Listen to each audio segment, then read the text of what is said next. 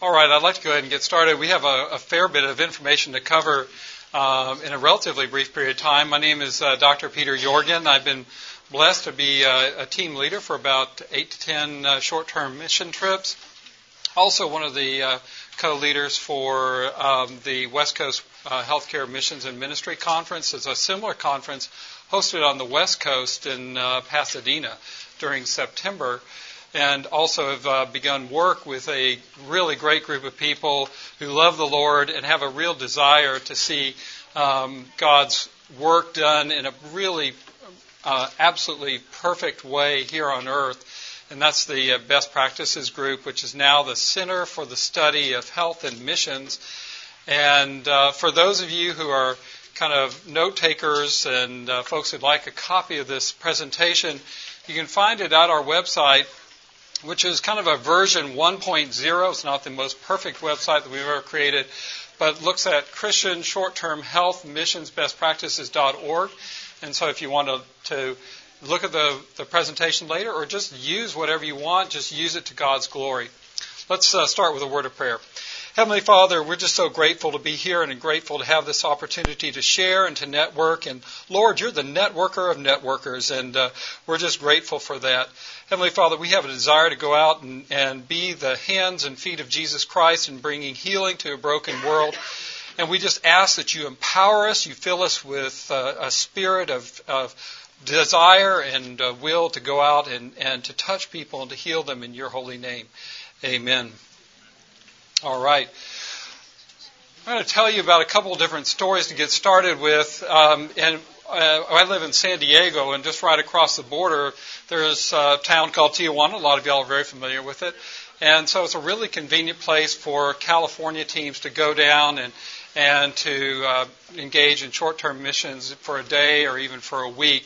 We have seen ladies come to us with, with bags of red color pills, blue color pills, yellow color pills, and say, which one do I take? I have all these different medicines, but I don't know which one to take.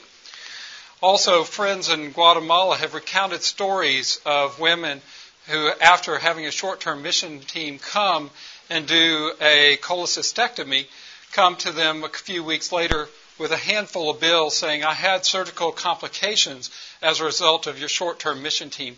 Who do I give these bills to? They're really, really angry. There are teams that have gone to China with actually very large teams and have had large amounts of medications confiscated uh, because many of their medications were expired. Our desire is to do God's perfect will perfectly here on earth, to make what God wants up there happen down here on earth. And to that end, we want to see God's word done God's way. So we try to do it as very best as we can. We don't want to be a stumbling block to people to whom we're ministering to from a health standpoint and give them the wrong idea that it's Western medicine, it's biomedical technology that's saving them. Instead, we really want to convince them of God's love and how to do that in the best way that we possibly can. So, as a group, the first thing that we did is we embraced the standards of excellence for short term missions. And a lot of y'all know this. There's a website, uh, stmstandards.org, and it's basically they outline God centeredness, empowering partnerships, mutual design with a partner in country, comprehensive administration, qualified leadership, appropriate training, and thorough follow up. And as good as these recommendations are for short term teams, we felt that it was appropriate to take another step further and talk about health missions and medical missions and how we can do that, do that properly and, and best. Now, we realized that we could have a real ego problem going on here and think that we're really capable and qualified to, uh, to set out a series of best practices, but we realize that as a relatively small group of, of, of uh, individuals, um, that we really don't have the power to do that. And so, as a result, we've begun with looking at biblical standards and ethics and then utilizing World Health Organization guidelines because oftentimes they're some of the best guidelines that we have that the world generally agrees to. Now, we've written documents dealing with guiding ethics, specifically integration with the United States Standards of Excellence in Short Term Missions, establishing effective health medical partnerships, partnerships that avoid dependency, obtaining permission to practice in another country, bribery, energy based therapies, and preparation to serve. We've also written um, documents dealing with expired medications, experimental medications, and medication use in clinical care settings. Then, effective clinical care operations, surgical care, informed consent, malpractice interpreters, medical records, and so forth, and towards sustainable short term missions. And you'll find all this at that CHTSM best practices website. And again, please, I remind you, this is a version one. We are working to something that's, that's definitely better. But to let you know that if you wanted to see some of these things that I'm not going to talk about, they are there. So if you wanted to review that. This is just a brief, a little picture showing the, the website. So when you go to it, you're going to see this, and then a series of documents, both with WHO and international standards, and then short-term mission standards, which is the way we started we are interested in long term missions as well, too. Before we get started with any kind of, of work internationally or even nationally, it's really important to think in terms of the different groups that we partner with or we work with. And the first is usually our partner in country. And I'll tell you a little bit more about that in just a second. You may want to take a note of your paper color. If you are pink, you are our partner in country. And as a partner in country, we really want to work together with you as a short term team to create a common vision, establish common values, and we definitely want to hold each other's interests, uh, best interests at heart. That means that we do things collectively and synergistically. We're interested in being competent in what we do and not over promising what we do. We want to make sure that that uh, we are also reliable and fulfill our promises, and that we're faithful, which is to say that we don't just show up in Guatemala today and then then um, China next week or something like that, but we establish long-term relationships with people, and we think that that's something that's really really valuable. Also, whenever meeting with partners internationally, we typically want to evaluate assets and needs as Americans, we have a, a big challenge because we oftentimes go into countries and see the needs of people. We oftentimes see that they are poor, and we, we want to provide financially for them or materially for them. But people and our partners oftentimes have significant assets which can be used in the ministry of healing. Next, we need to determine if we're engaging in holistic healing um, some groups are very comfortable with spirit, with physical healing, and then somewhat spiritual, but maybe not emotional. And so, one of the things that we always need to think about is, for example, if we're doing a work in, in Belize, are we going to be engaging in a curative health type of situation with physical healing? Are we going to be working with sex trafficked children and helping with emotional healing? Are we going to be praying for people and asking for God's healing presence and power in their life uh, to heal them of their diseases? And so these are these are big issues that need to be discussed with partners to make sure that we're on the same page together. Next, we want to determine our major collaborative health work that we're doing. Again, whether it's curative or if we're, we're running a medical brigada, whether we're running a clinic out of a church, are we doing a health screening, checking for blood pressures, checking body mass index, checking for diabetes? Are we doing prevention or health maintenance type of work, vaccines, or education, or even health surveys? All these things are valuable, and oftentimes, uh, short term teams oftentimes forget about these options, and we need not uh, forget them. They're really important.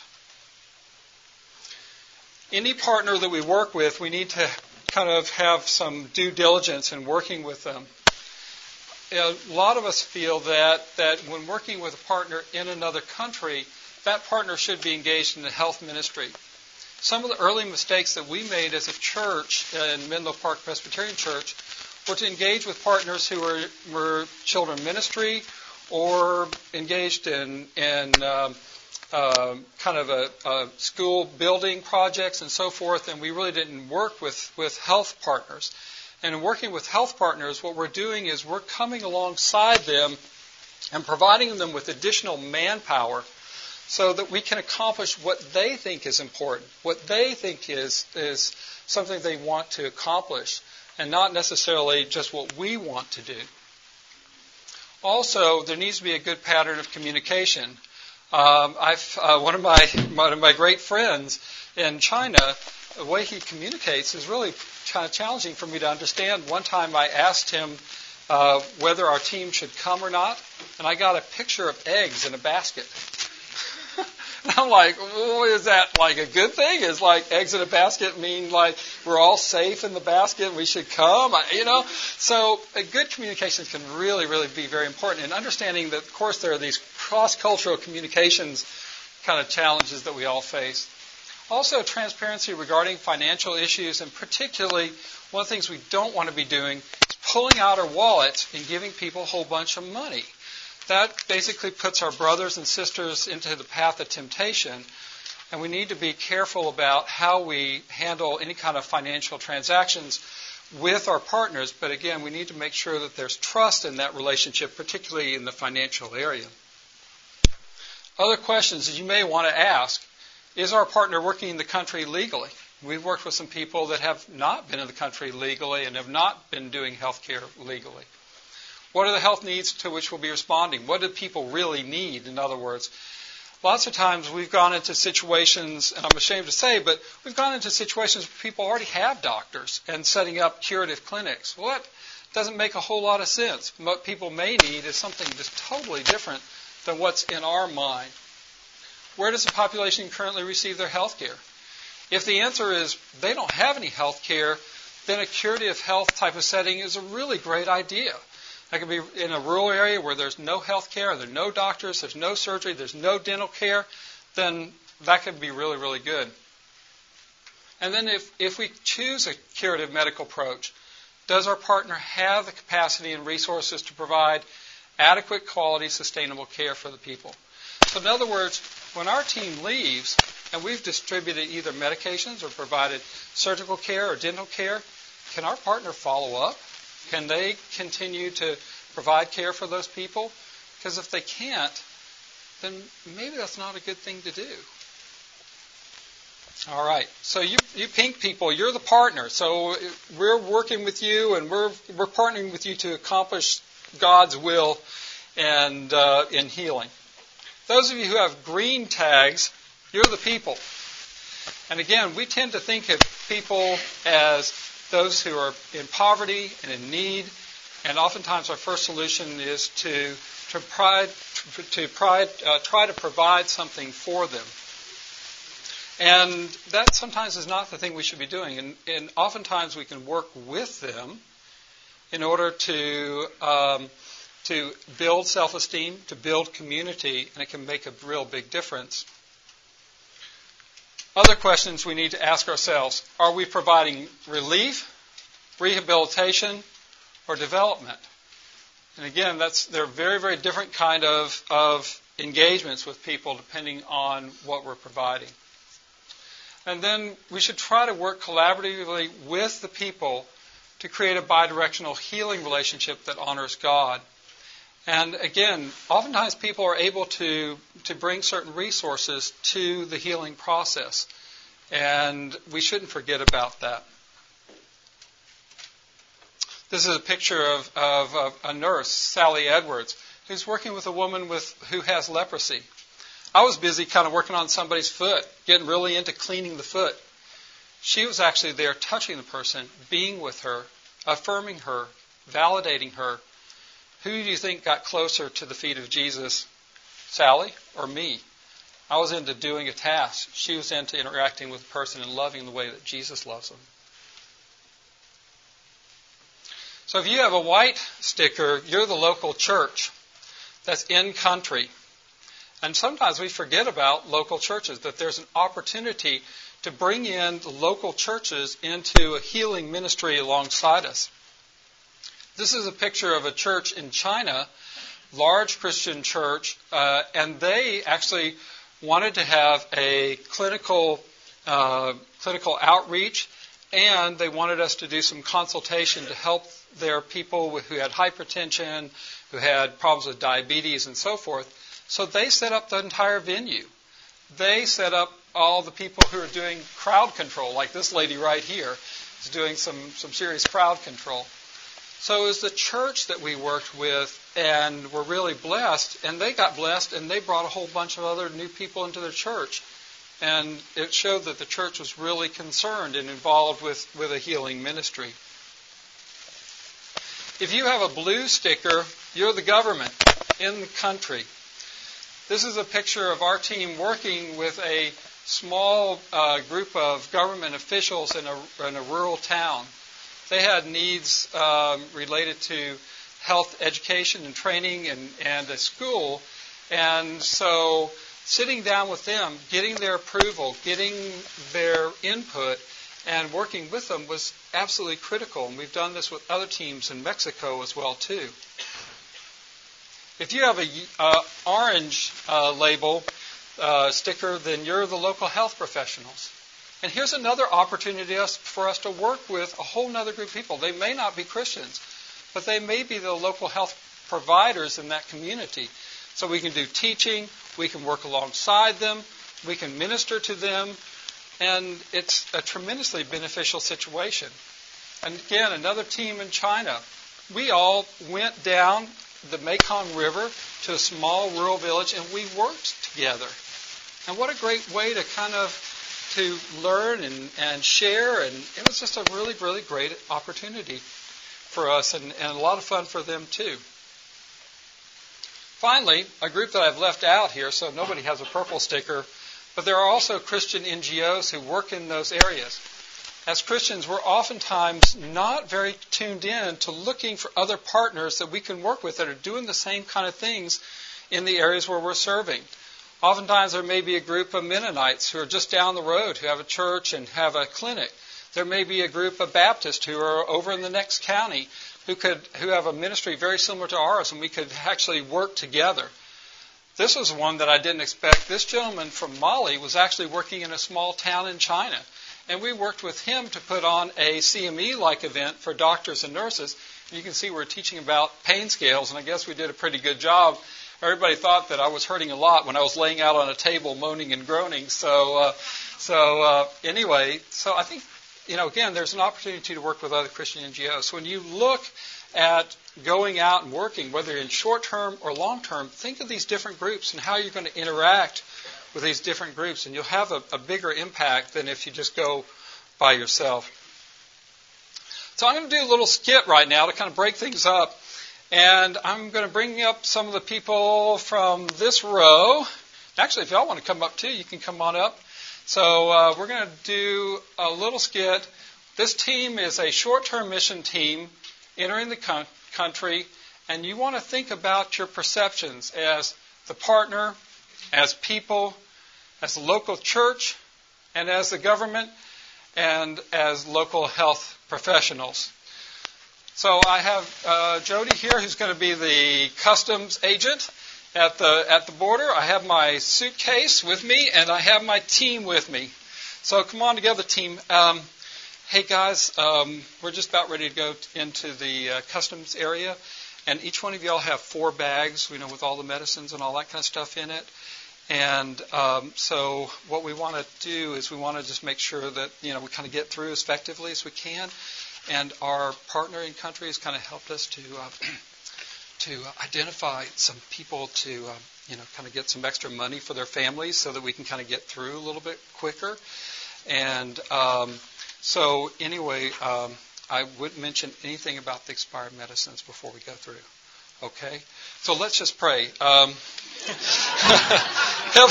Heavenly Father, you know that we're coming to do your work, Lord, and we're just uh, we're really uh, seeking your your provision and, and your safety in going through this customs. And Lord, let your hand be upon us, and uh, just Lord, if possible, just help us get through this so the customs officials are are blinded to the good work that we're doing. We pray all this in Jesus' name. All right. So I'm going to go ahead and go first. You guys hang back just a little bit, and um, then you can kind of come on through. But I, I think I got this handled. Bienvenidos a México. Uh, oh, uh, buenos dias. Yeah. español, estamos bien. Oh, no, no, no, just a, a po- poquito or something like that, yeah. Ah, doctor, Uh, uh, yeah, um, um, hable inglés? ah, un poco. Un poco, okay. Uh, You, you doctor. Uh, sí, sí, yeah. mhm. Ah, Yeah. Show me what you have. Um, well, we have a like a letter from from our, our like-minded friends in uh, in a uh, village or country, kind of uh, out to the side, and and they say that they uh, would like us to come, and we are really glad to be here. Pedro Yorgin. Uh, yeah, Okay, yeah, that's me. okay. Pues vamos a ver. Uh, you like open the bag? Ya, ah, ah, tengo. ah, Sí. Uh, okay. Well, um, you know, I um, you know, I got some. Um, I got my stethoscope in here and Oh, all okay, that. Pero vamos a And- ver todo. Everything. Oh no, um, you know, I just got you know, I got my Bible Ah. here. Yeah. Un. Yeah. yeah. Um, oh, and medicamentos. uh, Quiero, yeah. quiero ver los medicamentos. Hey, hey, Arnie, you know Spanish? Do you have Uh, papers? papers? Um, no. Well, no. We This- had the the letter from the folks. Letter, okay. Ah, ah, okay. Let's, vamos a ver. Mira. Uh oh. Fecha. What? Date? d- Date? Oh yeah. No, I mean, these medicines are still really good. I think they're dos- fine. Uh, two- 2006. yeah. 2006. Oh, ¿qué, ¿qué vamos a hacer con él? ¿Otro? Uh, yeah. No, I think we. Uh, that's about it. Uh, no, no, aquí está otro. oh, uh, that bottom. 2005. Uh, Oh, well, 2005. so um, I, I'm, Uh, what can I say? I mean, you know, Ah, it's just. Tengo que hablar con el jefe. Oh well, no, I don't know that that's necessary, is it?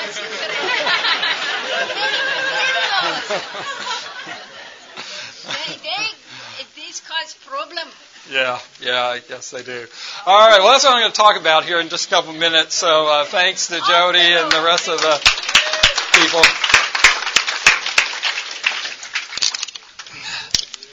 So I don't know, we're not quite ready for prime time players there. All right. So we're going to make a little um, left turn here and, and just get a little bit of your perceptions. Um, as a partner in country, if you guys have the pink labels, I don't know who y'all are, but if you can kind of identify yourself, what is what does this look like?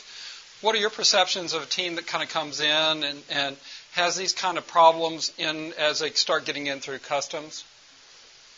If I can get comments from, from the partners here. Yeah. Arrogant American thing. Yeah. Okay. Other partners? Other comments? How does this reflect on your ministry? Yeah, go ahead and back. Makes it harder for the next group to get through. Yeah, because they're they're kind of tipped off that you know there are these Christian groups kind of coming through and doing this kind of stuff. Yeah. If you're a partner in country, how does this look to you? All right. Y'all are a pretty quiet group. Okay, you're the people. You're supposed to be getting these medicines. You're supposed to be getting these expired medicines. These teams are coming in from the United States. And uh, how's this looking to you, folks who are holding the green labels or stickers? Are they, trying to kill us? Are they trying to kill us? Let's hope not. Yeah. I'm sorry? They're like dumping the old stuff. Yeah. Yeah, that could be a perception. What's your purpose in coming? What's your purpose in coming? Yeah, this would this would be kind of confusing. You're bringing in these expired medicines. You're kind of going to bribe some officials and stuff like that. What's the purpose? Are you really honoring God by what you're doing? How about local church? We're supposed to be partnering with y'all and doing kind of a medical brigada in your church. Folks with the white stickers. What does this look like to you? Dishonest. You're making, I'm sorry, who, man? Making the Christians look bad. Yeah, absolutely. And again, as, as a Christian, the last thing we want to look like is dishonest. got enough trouble with the government the way it is without your help. Yeah, no kidding. Got enough trouble with government. Yeah, absolutely. How about governmental officials? If you have a, a blue sticker, you're the government. How's this looking to y'all? Yeah. Well, just some science behind it. There is no, there is no um, expiration dates on drugs. Tetracycline right. was the only drug that came out with the expiration date on it. Minimal depreciation, like Walmart puts three, three years stamped on it every drug mm-hmm. after they manu- after they put it through the generics there's no science behind the expiration of the drug. So you're you're okay. The 2005, 2006. Just there is no repackaging. there is no science behind it. Now just, the autoclave things they can expire. Your medic your instruments they can expire, but right. I'm just saying the drug in its worst case scenario, other than tetracycline, we're, it's not going to be as potent as it was originally. We're going to get to that in a couple of minutes. So let's, uh, yeah. Anybody else from a governmental perspective? Deceptive, unorganized. Yeah, yeah. Not having not having obtained permission to practice in country, stuff like that. Yep. Paying more bribes down the road, yeah, because we got problems now. We're going to have a lot more down the road. They think we're stupid. Okay. Local health professionals. Again, we're supposed to be working with y'all. You have the orange stickers. We're supposed to be working with y'all down the road here, and uh, How's this looking to y'all? Unprofessional. You're taking away my business. And my living. Right. It's the other way. You're going to give me some drugs that I can use in my clinic. Could be. Look for an excuse to confiscate your things, and then I. so you're going to oh more trouble down the road for us. I see. Yeah. Okay. What else? Anybody else with local practitioners? Okay. All right. Well, we've we've tried to give thought to some of these issues, and uh, we're really going to change gears and make a little left turn here again. And so hold on tight. Um, so uh, so we're going to talk about obtaining permission to practice in another country. One point of view is is that you really don't need to obtain permission. You have an American medical license or Canadian medical license, and it really takes too much time and it's too too difficult to do. This is a story that came out in 2004 about a local urologist, actually, who was arrested in Zimbabwe um, on charges of practicing without a license during a mission trip. And you can find this uh, on the web. Uh, they, they, were kept for two weeks additionally, and uh, they participated on a number of other medical mission trips. So you'll occasionally find stories of doctors um, who, or nurses or so forth, that are being um, detained by governments because of not having a license and practicing illegally in country. Now, given the, the current state of world affairs, what do you think the likelihood is of that kind of issue kind of increasing over time? There you go. So that's a reciprocity kind of issue, and I'm going to talk about in just a second. But that's exactly right. So we wouldn't we wouldn't say he had a group of doctors from Myanmar kind of set up uh, down in Louisville here and kind of did a little uh, medical kind of clinic and we're handing out uh, free medicines and so forth. How do you think uh, our, our government would take that? Not so good. When you're practicing and when we're practicing in country without license, without permission, there's always a little bit of a fear factor because we don't know what the government's going to do if they find us practicing. Lots of them turn a blind eye. It's never a problem. If you worked with the government before, they've often told you you need to get a license and told you how you can do that. But basically in Romans it says, For rulers hold no terror for those who do right, but for those who do wrong. Do you want to be free from fear of the one in authority? Then do what's right, and he, our Heavenly Father, will commend you, and, and the government official too. It turns out permission's pretty easy to obtain. It just takes some time to do. So with a little bit of advanced planning, you can do that.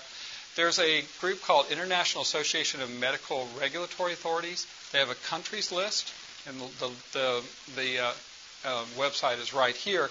And it has basically every country and who to get in contact with that country to get permission to practice in, some, in that country. Now, t- we have talked about this and deliberated about this a little bit, and there may be certain countries and certain situations where it may be acceptable to get local permission in situations where there's no effective government, and there are some places like that. But but by and large, again, it's always best to get uh, permission to um, practice in the country. Also, with respect to bribery, there's a lot in the Bible that talks about bribery and not engaging in bribery. Some people think that this is like we're forcing our culture on others, but again, virtually every nation has laws that, that are uh, against uh, the, the practice of bribery. bribery. So, oops, wow. Wow, that just really jumped all the way back. Sorry about that.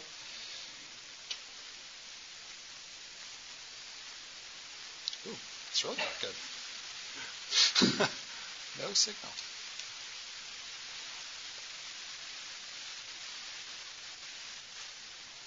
Wow.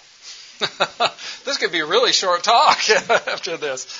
Um, but anyway, in terms of bribery, uh, a lot of people say that that you know again it's the other person's culture and it's just the way that they are, and therefore you shouldn't be you know really uh, too concerned because the the morals of those societies may be different.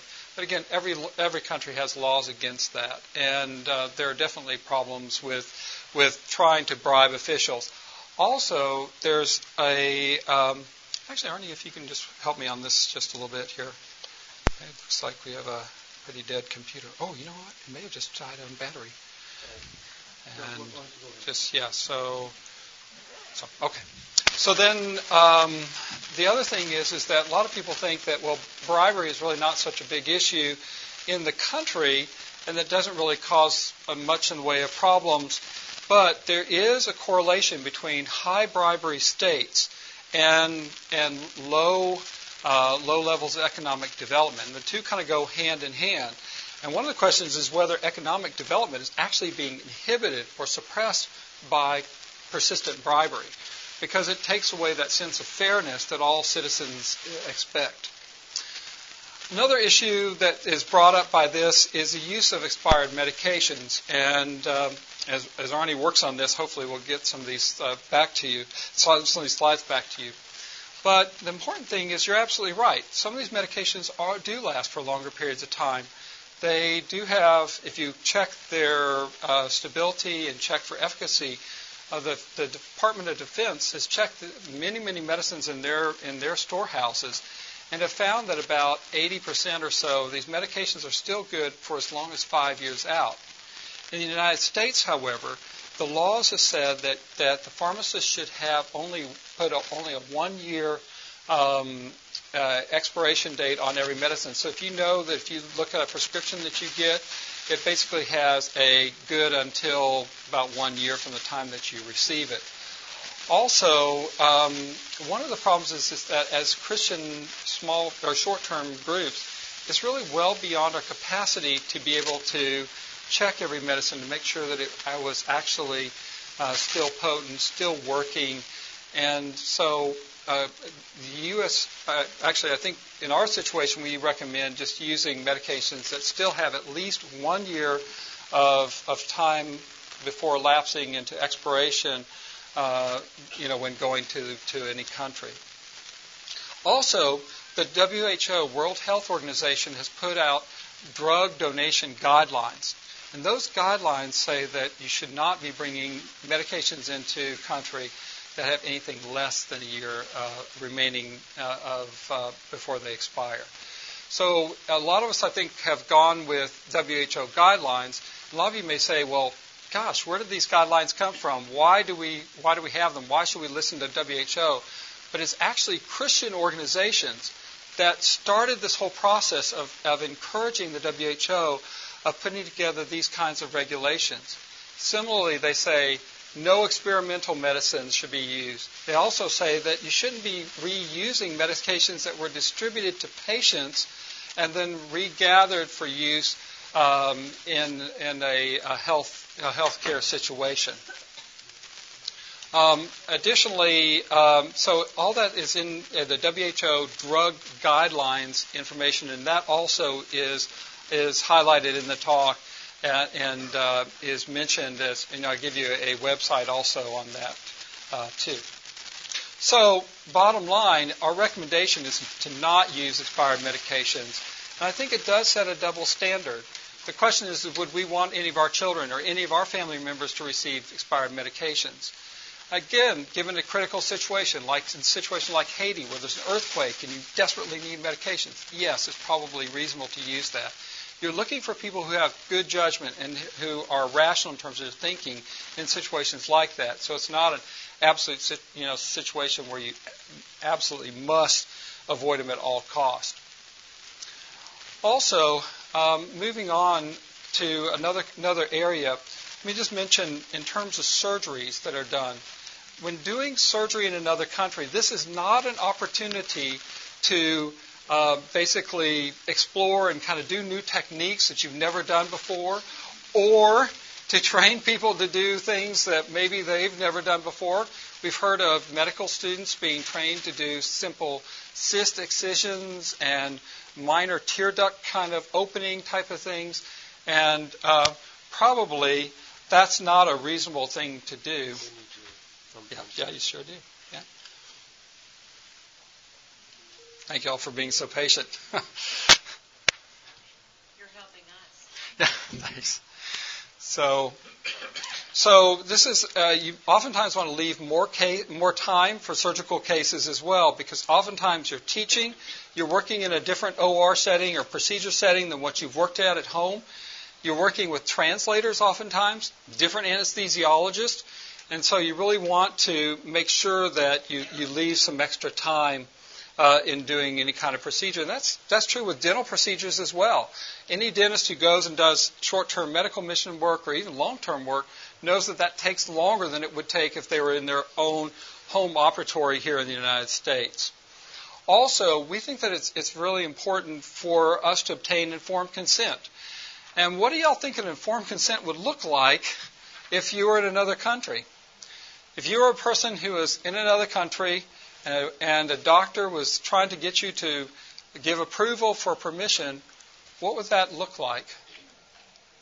What should it look like?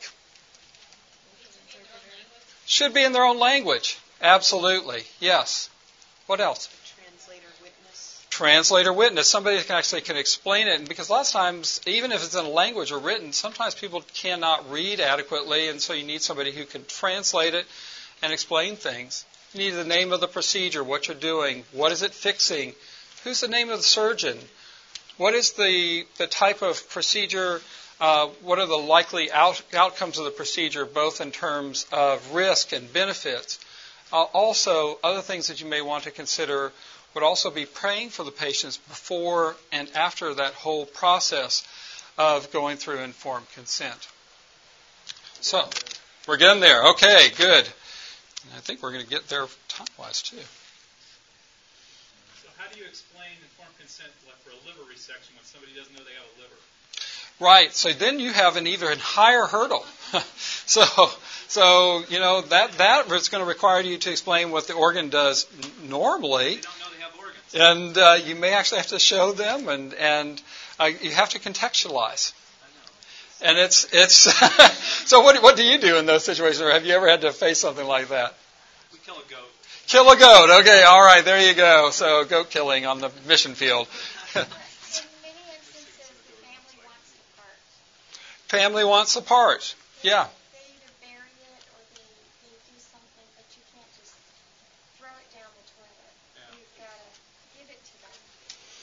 They do pictures in our country. And do pictures. Well, because um, too many people will operate and not actually do anything. They'll make an incision in the skin, Oh. not actually charged for the operation, so they want to see the organ you're taking out, So it's a sham procedure, and which was done originally. right, You'll have to bring them the organ you've taken out. the diseased organ if you did a nephrectomy or something like that. So yeah, Hysterectomy or hysterectomy or something of that nature. Yeah, absolutely. Yes. There's another cultural issue, though, that we met in the uh, Persian Gulf area where I was working, and that is that they don't like negative things to be said. This is true in certain Islamic cultures. Right. And so, going into the risks, actually, you could ma- manage to scare most of your patients away. So it was a very tricky thing to say in a more general way that there were certain risks, and maybe to allude to few, a few of them. But some of the detailed risk listing I've seen on American uh, Yeah. Permits would never fly there. Right. And I think that's a, that's a big issue because just the way that we do things here, again, not necessarily the way that they're done there, and, and an extensive discussion of risk may not be appropriate. So you're absolutely right. Uh, also, again, it's just really important that some societies are not going to let certain members who are going to have the procedure, either children or women, sign their own consent or give uh, permission. So, and sometimes you're not even dealing with that person as an individual, but a person as part of the community. And you actually have to get somebody in the community, a person in charge, um, either again a chief or a leader, who, can say yes, it's okay to go ahead and, and proceed. So there are lots of lots of twists that go on in terms of informed consent.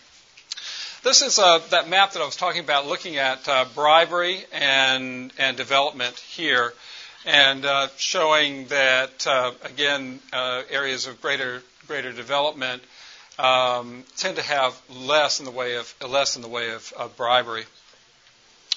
This is a, uh, a picture of us in Kiev leaving the medications that we did not use. And uh, so these are all kind of American medications that we brought. We left it with a doctor in an orphanage there. And that's a pretty extensive group of medicines.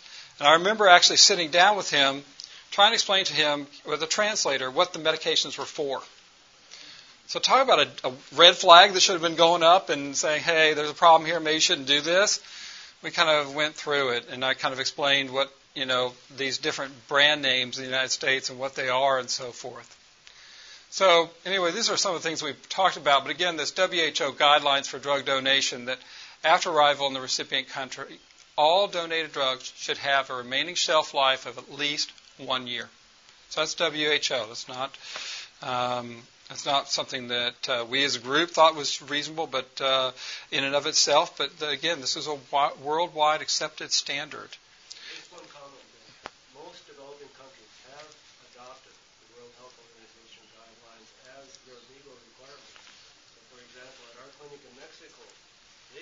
Shut us down if they found any medicine that would pass respiration. So it's not uh, the, what you're talking about here. You know, we can argue, uh, you know, how long these medicines may or may not be good for. And I, I've used that very same argument in the past with, with Mexican officials. uh, but uh, All right. Thanks, Arnie. Appreciate that. So, anyway, you can find the guidelines for drug donations. Uh, again, the URL right there. Yes. There are a number of organizations that provide medications for mission trips. I've collected about three lists this morning. Yes. Right. Right. So far, I've counted 17 or seven medications on those lists that were expiring before uh, uh, six months have gone. Right. Uh, you know, I've never received a list from Apple uh, International or from some of the organizations that are thoroughly beyond one year. yeah. Yeah, so that's one of the things that, again, do we want to follow within the international guidelines and kind of be kind of on the safe side of the law, so to speak, or are we going to take some risk? And there are there are some risks, and again, that group in China had their their whole medications uh, taken away from not just the expired ones, everything was taken away. Again, this is a uh, the WHO and who actually signed on to these guidelines. And it was really the Catholic Church and the World Council of Churches that really, along with the Red Cross, started this whole process. So it wasn't just, you know, WHO on high kind of coming up with this. It was actually the churches who were asking for this to be done. Also, the WHO principles maximum benefit to the recipient, respect for the wishes and authority of the recipient, no double standards in quality, and effective communication between the donor and recipient. I think as Christians, we can all get behind this. I mean, we don't want double standards for, for people that we're caring for. We want them to praise God because we're here and we're taking such good care of them and, and love them enough to provide, you know, what we would provide for our own families. Also, here's some of that information about home medicines. And sometimes, where do you keep your home medicines? In the bathroom, in you know the steamy, hot part of your your house. So those medicines are oftentimes subjected to a lot of heat and a lot of humidity. And um, some people, I don't know, I've, have y'all ever done this? Taken the older medicines or the newer medicines, pulled it on top of the older medicines. So you don't know that you know the medicine's in that bottle, even though it has that expiration date on, on it, is really, really appropriate. Rough handling, we all have noticed little bits and pieces sometimes of medicines at the bottom of prescription bottles or simple outright contamination. And then again, any kind of confirmation of the dose or anything or the medicine is well beyond what we can do. Here's the sample medications part. So this is going to, some of y'all will be kind of surprised at this, but WHO comes down and saying that we should not be using sample medicines. These medicines are oftentimes the brand new medications. They're new antibiotics, new anti-inflammatory drugs, sometimes pain medications and so forth. They're oftentimes not in child-safe packaging. So when they're given out, that's, a, that's an issue.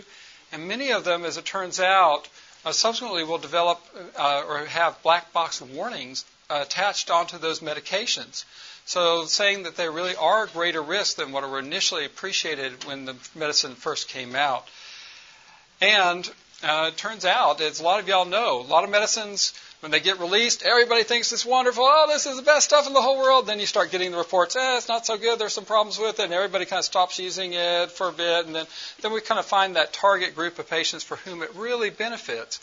And so with these new released medications, we're kind of that, oh, this is the best stuff in the whole world. And, you know, it really turns out that there are really some severe problems with a lot of these medicines.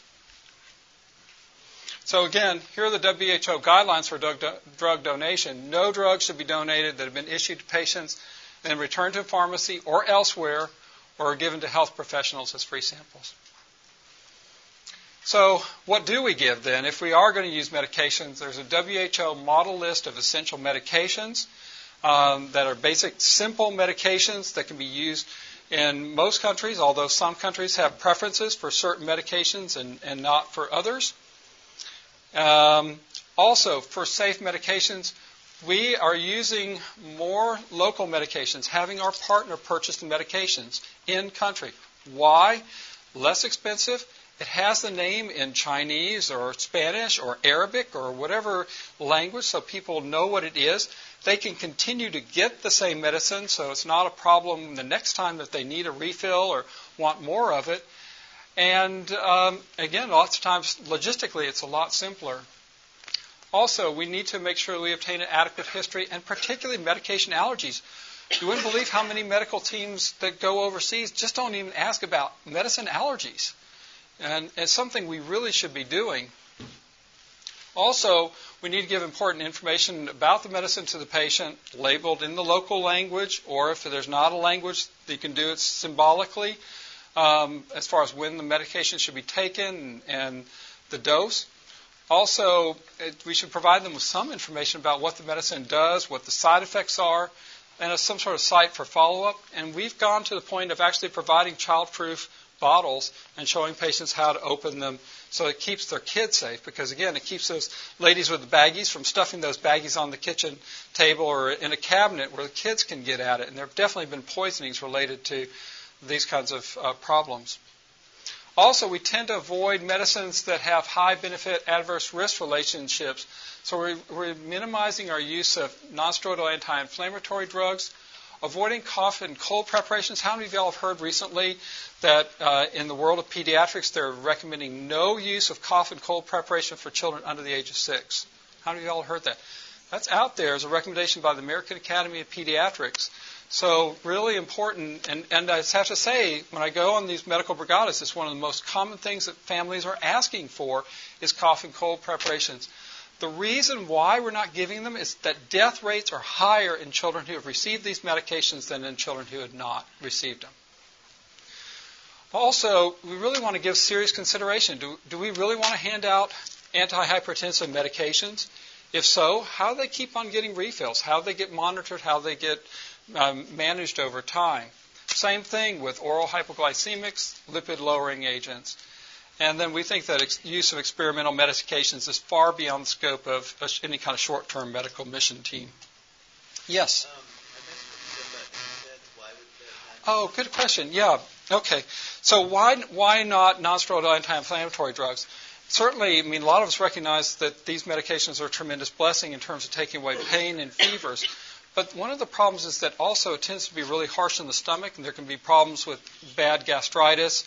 And especially for local villagers, I can remember when we went down to Mekong area, we did hand out quite a bit of nonsteroidal anti-inflammatory drugs. And so you can imagine the thinking of a lot of villagers that if I take one, that's really good. Maybe if I take two, it's going to even be better. Also, there are links to it, and especially with dehydration, with kidney failure as well. So, certainly, great drug can be used in certain situations, but just you know, some care should be given and some thought should be given as to who you're giving it to. There some additional instructions as well. Okay. This is all the information I was providing about surgery. And uh, again, this is a great chance for you to ser- you know share your knowledge with other physicians. I can't think of a better thing of you know see one, do one, teach one, or or something like that in a surgical setting. And we did that in China with cochlear implants.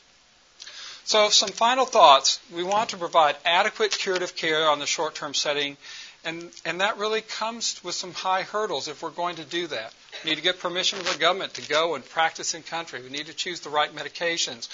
So a lot of us have thought that maybe health education, community health, and self-reliance approaches may be a, a lower hurdle, easier thing for a lot of teams to be able to do. Also, we try to do a lot of teaching whenever we're in these clinical care settings, and we know that over um, 30% of, of healthcare um, problems can best be managed by curative care, but that leaves 70% of problems that are better treated with exercise, stop smoking, better diet. And that's really very important too. Yes? Have you ever done any studies on the uh, efficacy of short-term admissions teams, you know, as yeah. opposed to taking the resources that you're spending to go there and uh, find a way to use that into the local economy too? help them take care of themselves? That's a great question. There's kind of two questions. One is kind of an, uh, an outcomes kind of question. And there have definitely been some people have started to look at this. Michael and Andone is one couple in, in uh, I think Dominican Republic who have started to look at this and have found certain problems after short-term teams have been there. Um, but then the other question is whether that money could better be applied and given to people there to use without sending large teams. And I think that's another another uh, very big question that I don't know that we've ever really looked at. Definitely, you can have a major impact, like Rick Donlin said, right in your own community if you spent that money. And I know in San Diego we have all sorts of amazing different communities, Somalis and and uh, uh, people uh, of you know Asian and, and all sorts of different ethnicities. So it's really kind of amazing. This is this closing closing uh, shot here. This is our team doing God's medical work in Mexico. So, so the question was: Is this is a this is a beer chair up here, and there's a beer table here for those of you who are not familiar with that kind of stuff. So, I mean, what kind of message do you think this sends when the doctor's seeing you on you know kind of beer industry supported kind of stuff? So, anyway, I'll leave you with that thought, and God bless you. Thank you so much for coming. And again, you can get copies of this talk uh, on the website. Thank you.